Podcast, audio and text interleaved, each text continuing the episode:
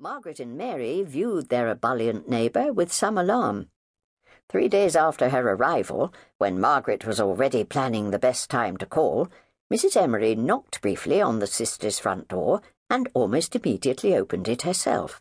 Anyone at home? she chirped blithely. Can I come in? Before the startled sisters could reply, she was in the room with two beaming little girls following her.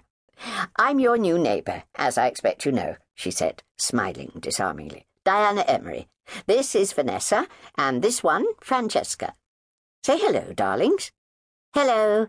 Hello, piped the two children. Mary collected her wits with remarkable composure. She found the Emery family attractive, despite their forward ways. There now, she began kindly. We were wondering when to call and see you. Won't you take a cup of coffee? Uh, Margaret and I usually have some about this time. I'll get it, said Margaret swiftly, glad to escape for a moment to take stock of the situation. Mary could see from her expression that she was not pleased by the invasion. Lovely, sighed Mrs. Emery, flinging off a loose jacket of jade green and settling in Margaret's armchair. The two little girls collapsed cross-legged on the hearthrug and gazed about them with squirrel-bright eyes beneath their silky fringes. What about the baby? asked Mary, concerned lest it should have been left outside. The morning was chilly.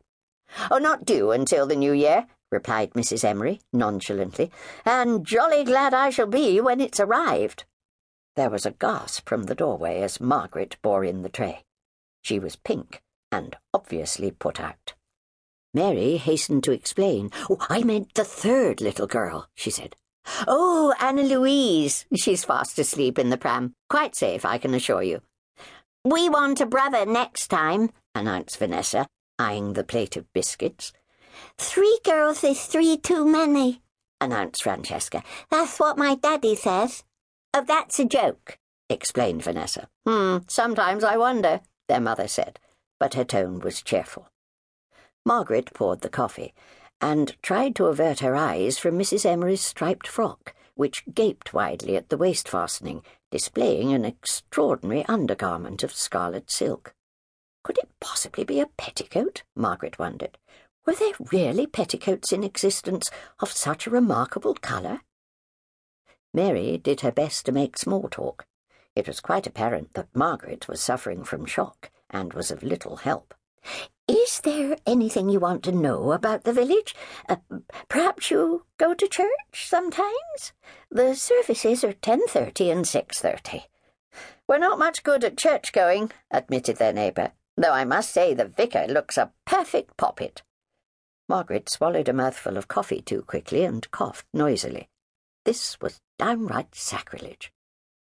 Gone down the wrong way, explained Francesca, coming close to her and gazing up anxiously into Margaret's scarlet face. Speechless, but touched by the child's solicitude, Margaret nodded. And uh, if you want to go to Caxley, continued Mary, uh, there's a bus timetable on the wall of the Beetle and Wedge. Is there anything else we can help you with? Mrs. Emery put her cup carelessly upon its saucer so that the spoon crashed to the floor. Both children pounced upon it and returned it to the table.